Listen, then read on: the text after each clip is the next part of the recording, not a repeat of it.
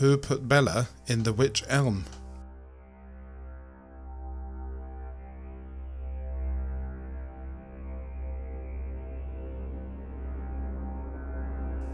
Who put Bella in the Wych Elm?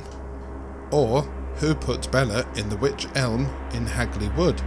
Are two of the graffiti that were daubed all over some towns in the Midlands back in the 1940s and the 50s after a woman's body was found wedged into the middle of a tree in Hagley Woods, a nice woodland that lies on the outskirts of England's second city, Birmingham.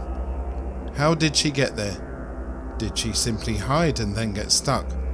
Was she killed? Was there a link to the Nazi Party? Why was one of her hands missing? Was she involved in witchcraft? Just like the Isdal woman, why is this woman's identity still not known today? Let us delve into the mystery that surrounds the body in the tree and ask who put Bella in the wych elm?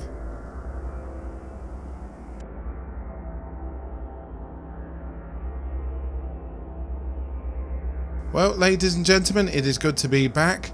I would first of all, I'd like to apologise to every single one of you. The uh, show has obviously been delayed a couple of weeks, and that is because on the day that I was meant to be getting this recording done, I came down with a very heavy cold and my voice didn't work, which is obviously not good if you are recording a podcast.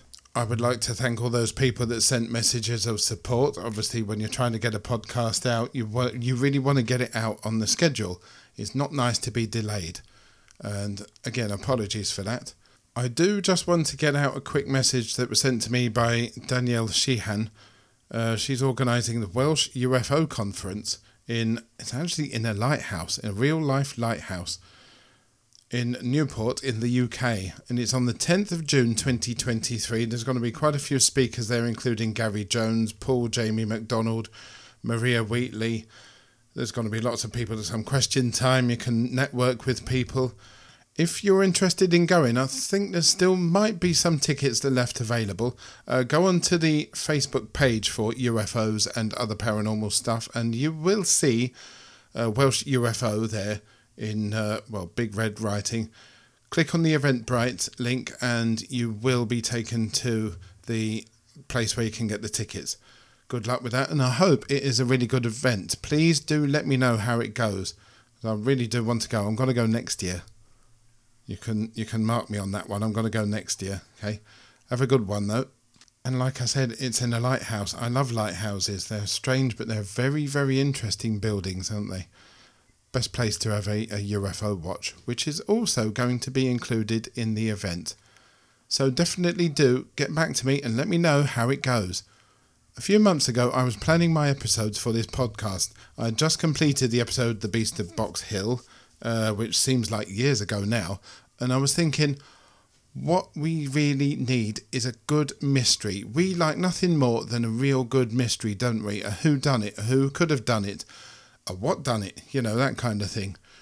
And some of the biggest mysteries have been those of unidentified people. Of course, the big one was the Somerton Man, uh, the man who was found dead on a beach in Australia back in the late 1940s, and try as they might, the authorities could not identify the body. Then, of course, there is the case of the Isdal woman, a woman who was found dead in suspicious circumstances in the Ice Valley near Bergen in Norway, and whose movements in the time leading up to her death seemed even more mysterious and maybe suspicious than her actual death. Both of these cases have been discussed in previous episodes on this podcast, uh, which you can find at www.ufosandops.com, along with all the other episodes. So, whilst planning the Your Stories episode, which of course turned out to be a two parter, and the Green Children of Woolpit episode, I looked into the cases of unidentified people from the UK. And that is where I found out about who put Bella in the Wych Elm case, which dated from the 1940s. And wow, what a case it is! And it all started back in 18th of April 1943. Four young boys, Thomas Willits, Robert Hart, Bob Farmer, and Fred Payne, were doing some poaching in Hagley Wood, part of the Hagley estate that belonged to Lord Cobham. Whilst walking home, they came across a strange looking tree, a wych elm tree. Now, when I first heard about the case, I thought of this tree being just like a normal tree big trunk, branches at the top, and nice green leaves, too. But the tree they found was weird looking. Wych elm trees sometimes develop what would appear to be, to, to you and me, to be like two, three, maybe more trunks or large branches coming off the main trunk, going by some pictures on Wikipedia of elm trees. But this one was very odd indeed. It looked like a clump surrounded by lots of branches in a formation that can only be described as like an exploded broomhead. The newspapers at the time identified the tree as a wych elm tree, but to be honest, it was more likely a common hazel tree instead. If you have a look on the internet, yeah, you can see there's a, quite a bit of a difference. Bob Farmer wanted to have a look inside the tree to see if he could find some eggs to take home.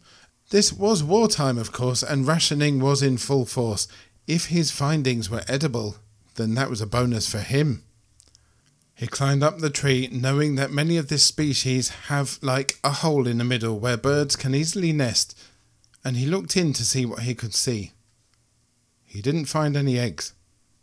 He found a skull, a human skull. He first thought, as many of us would in this situation, that it was an animal skull, and so he took it out of the tree to take a closer look. He noticed some hair and teeth and the hair was attached to a patch of skin still attached to the skull. He realized to his horror that, yes, he had found a human skull. The skull was deep inside the tree. If someone else had put it there, they would have needed to have climbed up those nasty sharp branches and really gone to work on getting it into the location in which it was found. The boys were in fact trespassing, and so they decided to put the skull back and tell no one about it. But their little secret did not last long when Thomas told his parents later that very same night. Thomas's parents told the police who went out and searched the very next morning with Thomas leading the way. After climbing up to see what they could see, the police decided to split the tree open. They had seen something else inside the tree that the boys hadn't. A complete human skeleton was wedged into the tree. The skeleton looked as if it was standing up because it was wedged so hard into the tree. It had virtually no skin left on it. This body had been forced into the hollow tree.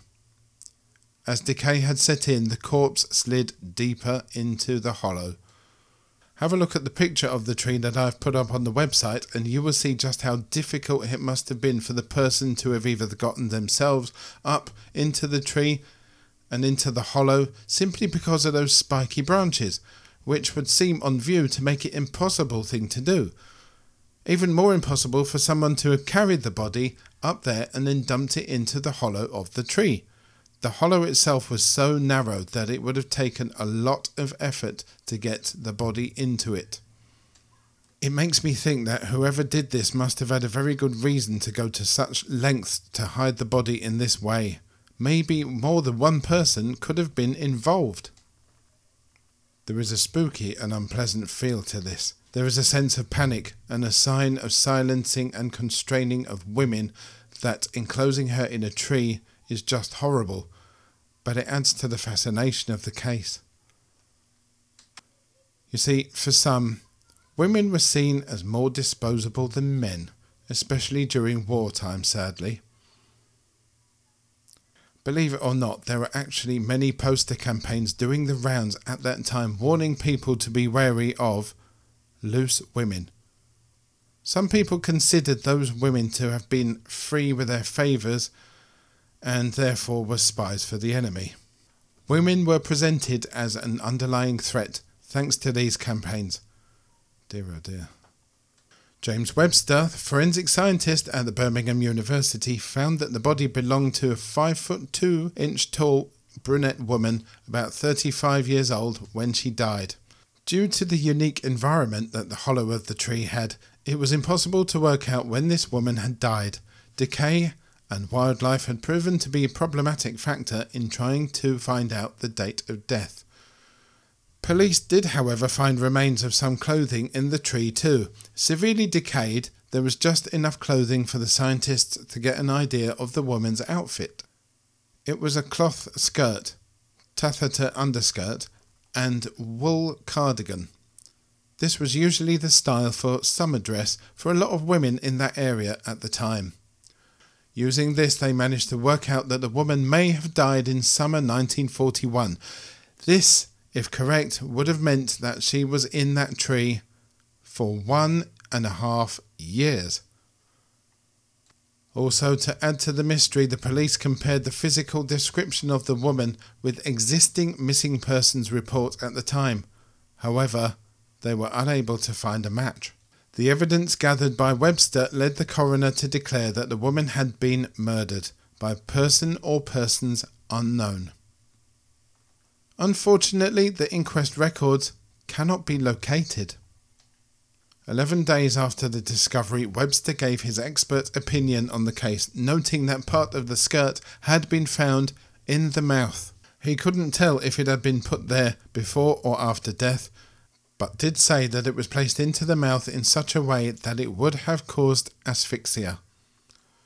He went on to say that there was, and I quote, no unequivocal proof in the skeleton as to the cause of death, but as I have indicated, the position of the mustard khaki coloured skirt forced into the mouth as I found it does not appear to me to be accidental, and could most certainly, if pushed into the mouth during life, have caused death from asphyxia. He went on to say that he concludes that this is much more likely to have been a murder than an accident or a suicide. He said that the entrance to the tree was extremely narrow and would have caused actual injury if even a small woman of this nature should have forced herself into the tree. There was a good amount of information at the scene the body, the details of the clothes found out by the forensics, yet still no matches could be found with missing persons reports. Other forces around the UK were informed, local people spoken to, even dental records were searched, yet nothing came of it. No one gave any names, and no identification could be found by use of medical dental records, searches, and anything else, basically.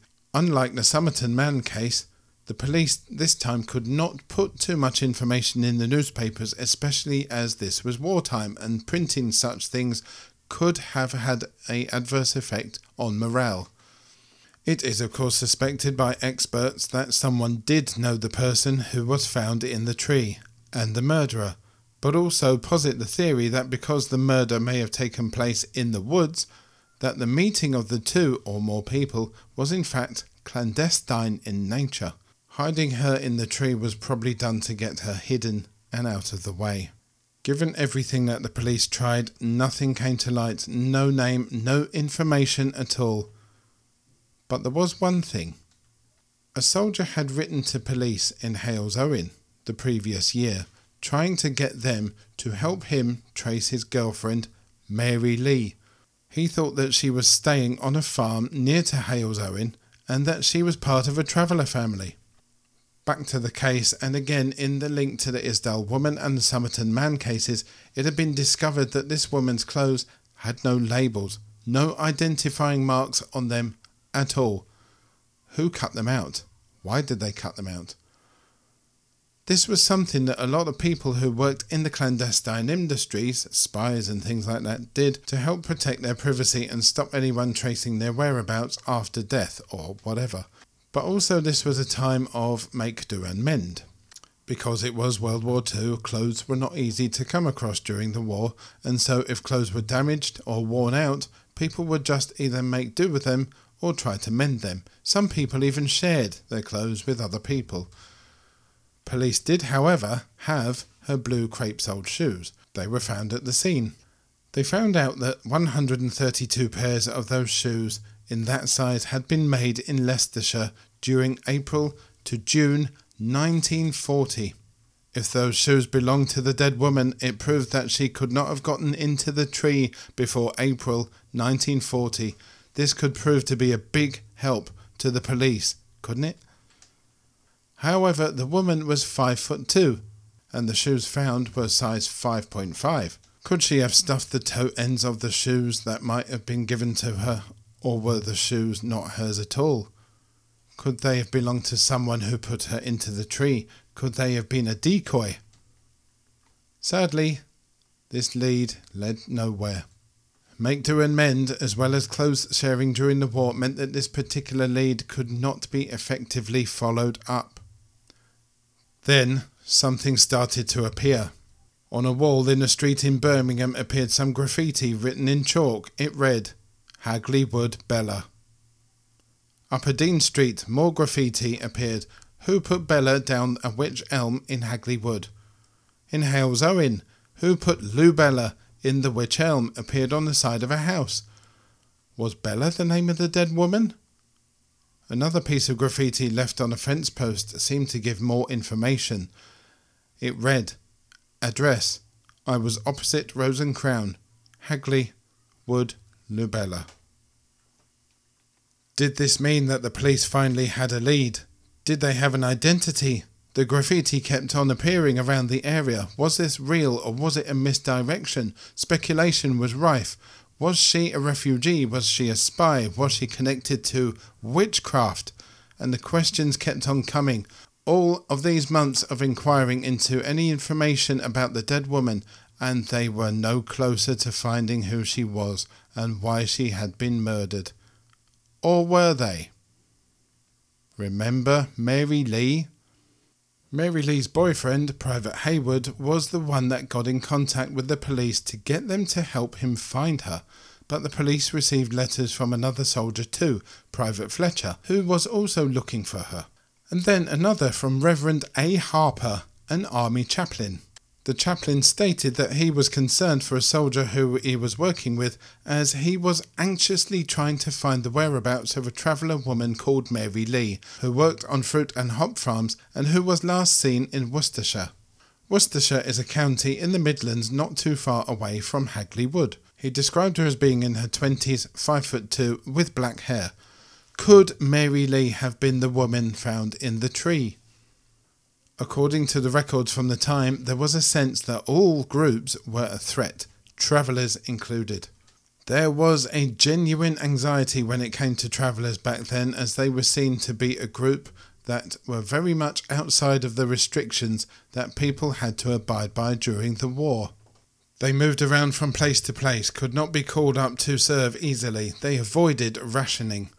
This made people very anxious about travellers, there were some groups of society that chose to opt out of society and go and live in some obscure places for whatever reason public anxiety affected by war, mental health issues, etc. Also, given that this was late 1940 and there was no social media in those days, obviously, as well as no DNA, no mobile phones, in fact, there wasn't even that many connected phones in those days, it would be easy for somebody to just disappear from society. The woman could have lived her entire adult life in any of the surrounding cities, towns, or villages, yet no one would have known who she was, which could have been a reason why there were no reports of missing people.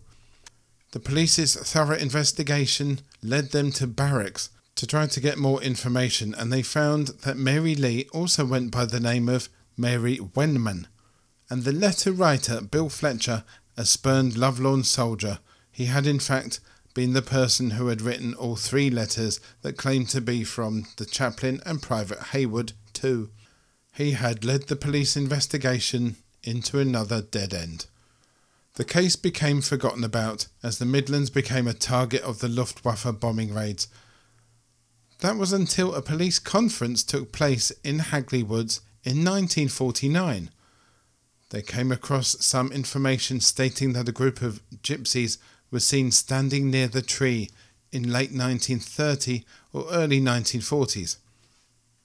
This was to become known as the Gypsy Wood Murder Conference. The mystery was back in the papers. Chins once again began to start wagging. However, the unsolved murder of Charles Walton had taken place in Warwickshire, also in the Midlands, and someone was giving her theories about that murder to the press. She also started to give theories of the Who Put Bella in the Wych Elm case to the press as well. That person was anthropologist and archaeologist Margaret Murray. Her theory the Hand of Glory. Witchcraft. A nearby pub named the Gypsy's Tent had reported hauntings since the 1700s, and these reports spread to the woods. By the 1940s, rumours were abound that Hagley Woods was being used by witches to conduct their rituals and witchcraft. In 1945, 82 year old Margaret Murray, also an Egyptologist who was in fact the first woman to publicly unwrap a mummy, and a keen studier of witchcraft and the history of the occult in England. She believed that followers of a pagan religion, a coven of witches had survived through the witch hunts and trials to the modern era and was secretly operating in England. She believed that these witches were conducting rituals that were intended to cause supernatural results, and that some of them might involve sacrificing young women and burying them inside trees. A popular belief from the medieval times said that burying a woman in a tree would trap her spirit in that tree. Murray also stated that the name Bella was short for belladonna, a poisonous plant that is quite prevalent and significant in witchcraft. Belladonna was believed to possess potent magical qualities and was used by witches in potions, ointments, and flying ointments. It was said to enhance psychic abilities, induce visions, and aid in divination or astral projection. It is also thought to have been used by witches to induce hallucinatory experiences during rituals and ceremonies. A significant clue for Murray was that the skeleton's right hand supposedly found near to the tree. Murray said that this was seen as evidence that the killer was trying to use witchcraft to make a magical object known as the Hand of Glory. Now, you might be thinking, why is witchcraft a thing in Britain at that time, and why were people so eager to believe in it? That is because witch trials hadn't ended centuries ago. They were still happening, although to a much lesser extent than all those years ago. The trial in question at the time was the trial of Helen Duncan, the last person to be tried in England for witchcraft. She was tried under the Witchcraft Act of 1735 for conducting what the authorities said were fraudulent seances in which she claimed to communicate with the dead. In 1941, during World War II, Duncan was holding a seance for people who wanted to make contact with their dead relatives she revealed information that a naval ship had been sunk before the news had been officially released. It was that which led to her arrest under the previously mentioned act. She was found guilty and sentenced to nine months in jail. This case was all over the newspapers and in everyone's mind at the time that Margaret Murray posed her theories in regards to the body in the tree in Hagley Woods. Murray had said that the Hand of Glory is a black magic torch that is made from a severed human hand. It gave out invisible light, invisible to anyone but the holder. Other people say that it could be used to unlock doors, as well as many other uses. Murray's explanation sparked a huge interest in the case once again. Who put Bella in the Wych Elm graffiti was still popping up all over the area. They still are to this very day, and the most popular of which is on the base of an obelisk located on Wychbury Hill, just a short walk from Hagley Woods. Was this the work of a copycat, or was an entire coven of witches taunting the local community and the investigators? The witchcraft theories surrounding this case went nationwide and very well might have caused proper uproar if it wasn't for a huge event taking place that overshadowed this somewhat. That event was Germany surrendering and World War II coming to an end in Europe at least. Peace, relief, jubilation took over the country, and finally British soldiers would be coming home. That included one by the name of Warwick Plant. Warwick Plant became interested in the case and the Who Put Bella in the Wych Elm graffiti daubed all over the place. His finding out about the case jogged a memory from before he went off to war. He said that whilst working at a pub some years before, a short woman named Bella came in and asked him if she could play the piano for tips. His mother, one of the owners of the pub, agreed. His mum and Bella became friends. He remembers that his mother gave Bella a pair of blue crepe shoes. Sadly, Bella began to turn up, exhibiting bruises, and on one occasion she came in with a black eye. She said that her landlord had attacked her and beaten her. A few days later, she stopped showing up altogether. Warwick went to look for Bella in Stourbridge, but could not find her. His sister reported this to the police, who made a note, but seemed that they did nothing after. The plants were not interviewed. This was frustrating to the family, who just wanted to make sure that Bella was safe, and if not, to offer some refuge. But this is also frustrating for investigators of the case afterwards, as Bella's disappearance occurred at the same time that the forensic scientist Dr. Webster's timeline suggested that the woman was placed into the tree. She had blue crepe soled shoes, the same that was found near the body in the tree, and she went missing at the same time that the scientists say the body could have been killed. Why did the police not follow this lead up? The police thought that because the case had been in the press now for some time, that the family had made up the story for attention. They would know all the details about the case the name Bella, the shoes, the skeleton. Maybe they could have attributed the story of the shoes and the name to another woman. Warwick's question still does not answer the biggest question in the case that being, why was she buried inside the tree? Say that the woman found in the tree was the woman that played the piano for tips in that pub that Warwick Plant worked in all those years back. That would mean that her name really was Bella. It would also mean that the person or persons who were leaving graffiti everywhere were not just doing it for amusement, but they knew her name. They knew about how she died. Maybe the person who left the messages everywhere was doing it for some sort of attention themselves. Maybe they were the killer, and all the media frenzy was invigorating, almost intoxicating to them. And when all that dried up, all of that stopped too. At which point the killer would have known that they were indeed safe, and they decided to have some fun in drumming up some attention in the case again by daubing graffiti around the environs of Birmingham.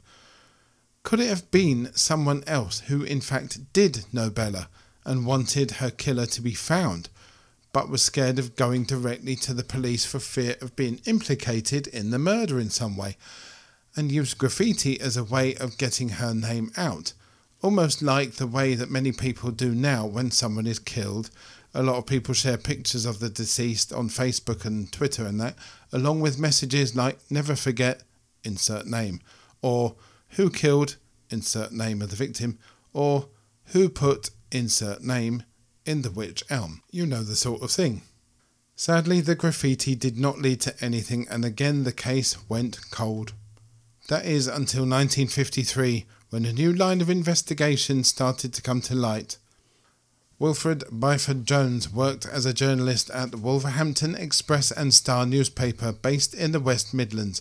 He received a letter one day in 1953 and it read thus Finish your articles on the Wych Elm crime by all means. They are interesting to your readers, but you will never solve the mystery. The one person who could give you the answer is now beyond the jurisdiction of earthly courts. The affair is closed and involves no witches, black magic, moonlight rites. Much as I hate to use a nom de plume, I think that you would appreciate it if you knew me.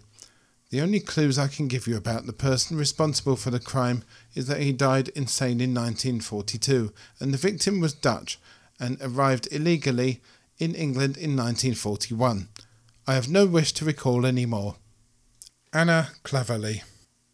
That letter is real and is in the archives in Worcestershire. Who was Anna Claverley? Was it Anna of Claverley? Claverley is a town in Shropshire close to Bridgnorth, which is less than 20 miles away from Hagley.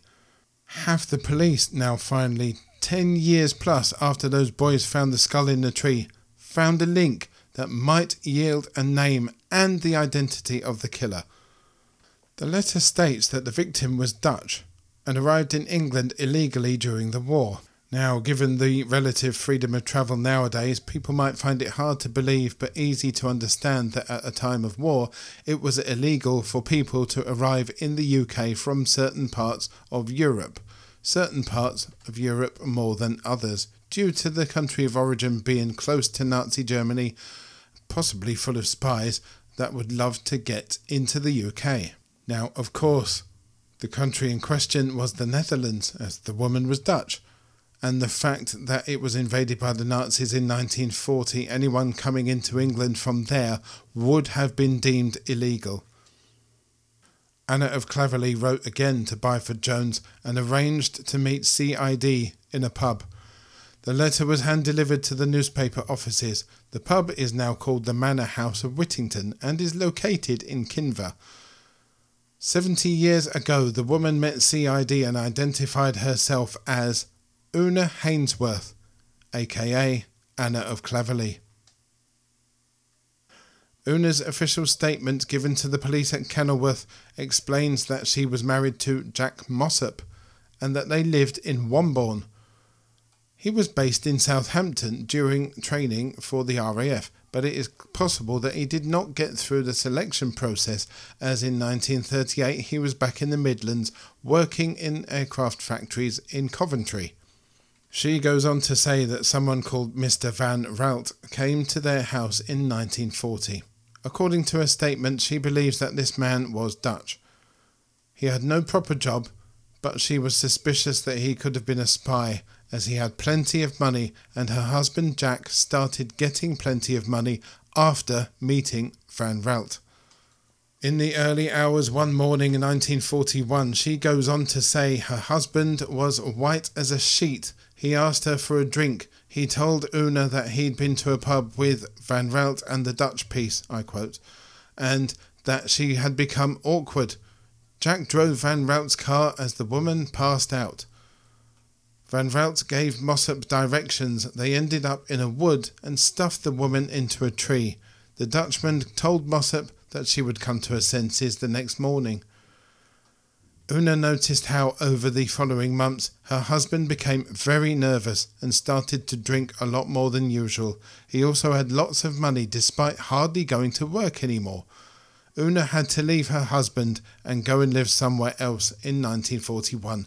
Una told the police that Jack had said to her one day when she was getting her furniture that he was losing his mind because he was seeing the woman in the tree all the time, leering at him, looking at him wherever he was, whatever he was doing. He told her this either in late 1941 or early 1942 before the woman had been found in the tree, before any gossip, and before any appeals by the authorities trying to find information about her. He seemed to know what had happened before the boys even went looking for those eggs in Hagley Woods. She claimed to know nothing about the case until reading it in the Express and Star ten years later, but that was later proved to be untrue. She knew about the case when everyone else did.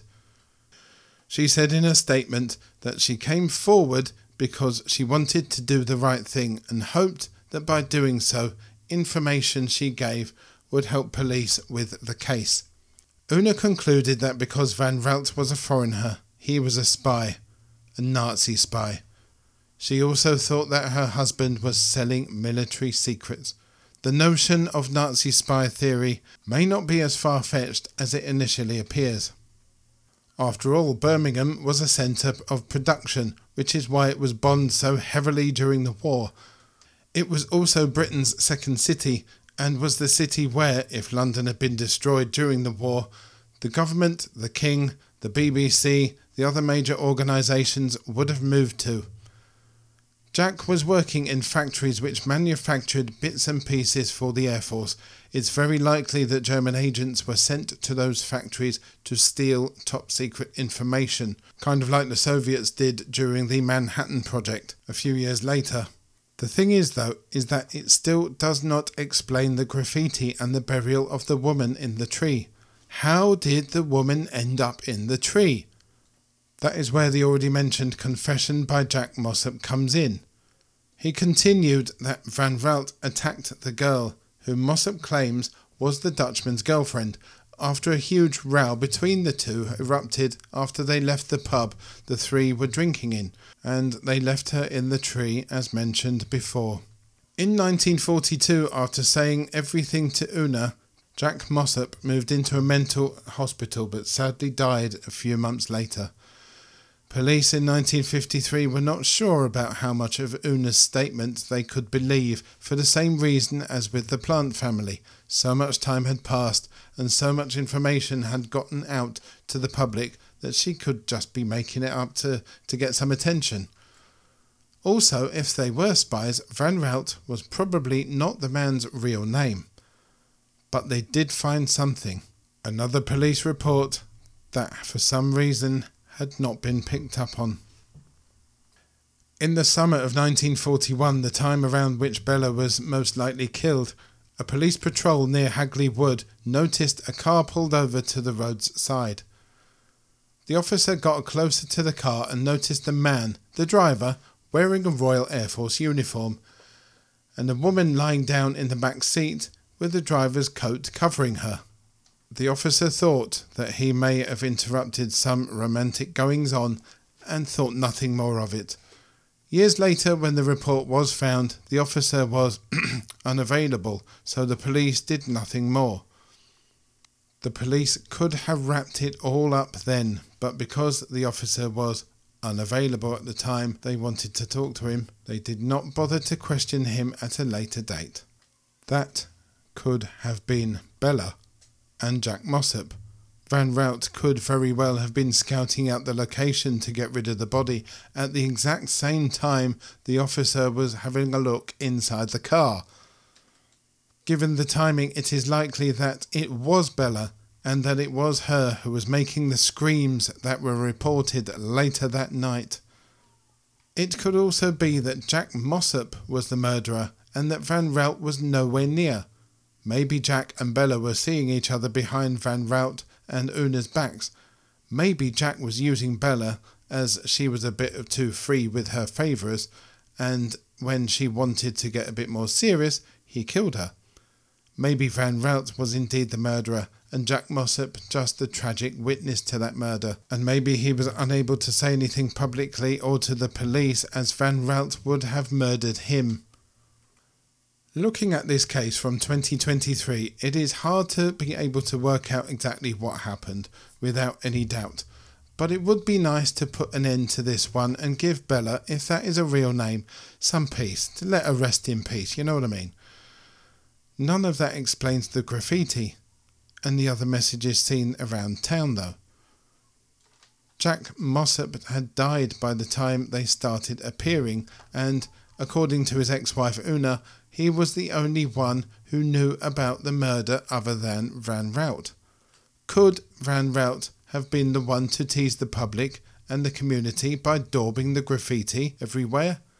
Could Una herself be the one who needed to get the story out into the open and off her chest, but maybe felt unable to do so, as she was frightened that Van Raalte and his cohort of spies could be watching her and ready to kill her if she went to the authorities? But nowhere in Una's statement does she indicate that she knew the victim's name as Bella. I have to say that it is sad to think of the way that women were treated back then. Killed if you did not do what the man wanted you to do, and then dumped in a tree like rubbish, thrown into a bin and forgotten about. And the way that the male only police force back in those days decided to simply not follow up on leads that could have led to Bella being identified. There are theories that a Dutch woman was killed by a German spy ring consisting of a British officer, a Dutchman, and a music hall artist for knowing too much. She was called Clarabella Dronkers. Now, I hear that the BBC are reinvestigating the case, but even they have run into issues. Some of the evidence has gone missing. Some of the files have been removed, the skeleton itself has gone missing, you know, the usual. That is the reason why no DNA evidence can be sought, like it has been in the case of the Somerton man. The remains were in the care of Dr. Webster in the University of Birmingham until he retired in 1955. They were passed on to his successor, Dr. Griffith. It is possible that it was buried in a pauper's grave, an unmarked grave, and forgotten about. As mentioned, a lot of the evidence, police notes, crime scene photos, witness statements, etc., were held in the record store and they also went missing. Now, one of the workers there at that exact time was Estella Rimington. Stella Rimington, strangely enough, went on to become Director General of MI5. It is possible that if Bella was involved in this Nazi spying as suggested, that the British government would want that kept secret. Mulder used to say the truth is out there, but in this case, could it be the fact that the truth is actually in there and that somewhere in the basement of MI5 lies the identity of the woman found inside the wych elm tree in Hagley Wood 80 years ago? Whatever her real name, Clarabella, Luebella, Bella. Bella. I think that we all need to keep on asking the question who put her in the wych elm? And to keep asking that until her identity is found and she can rest easy. Ladies and gentlemen, thank you all very much for joining me on this captivating journey into the mysterious case of who put Bella in the wych elm. We hope you enjoyed uh, the episode exploring the chilling details and theories surrounding this unsolved enigma. I would love to hear from you. Share your thoughts on this subject and send in your own paranormal stories too, or simply just get in touch with us. You can do that by visiting the website www.ufosandops.com and fill out the contact form. Your feedback and your stories are what make this podcast truly special. They, they're what makes it work. If you have enjoyed this episode and the UFOs and Other Paranormal Stuff podcast, please do think about making a small donation. Your donations will help me continue producing captivating episodes just like this one now and unraveling the mysteries that surround us. Please consider making the donation through the website. Every donation made, no matter the size, will make a significant difference and enable us to carry on with the podcast. Remember, the truth is out there, and together we can uncover it. Thank you for listening, and until next time, stay curious, open minded, and stay tuned for more UFOs and other paranormal stuff. Take care now. Bye bye.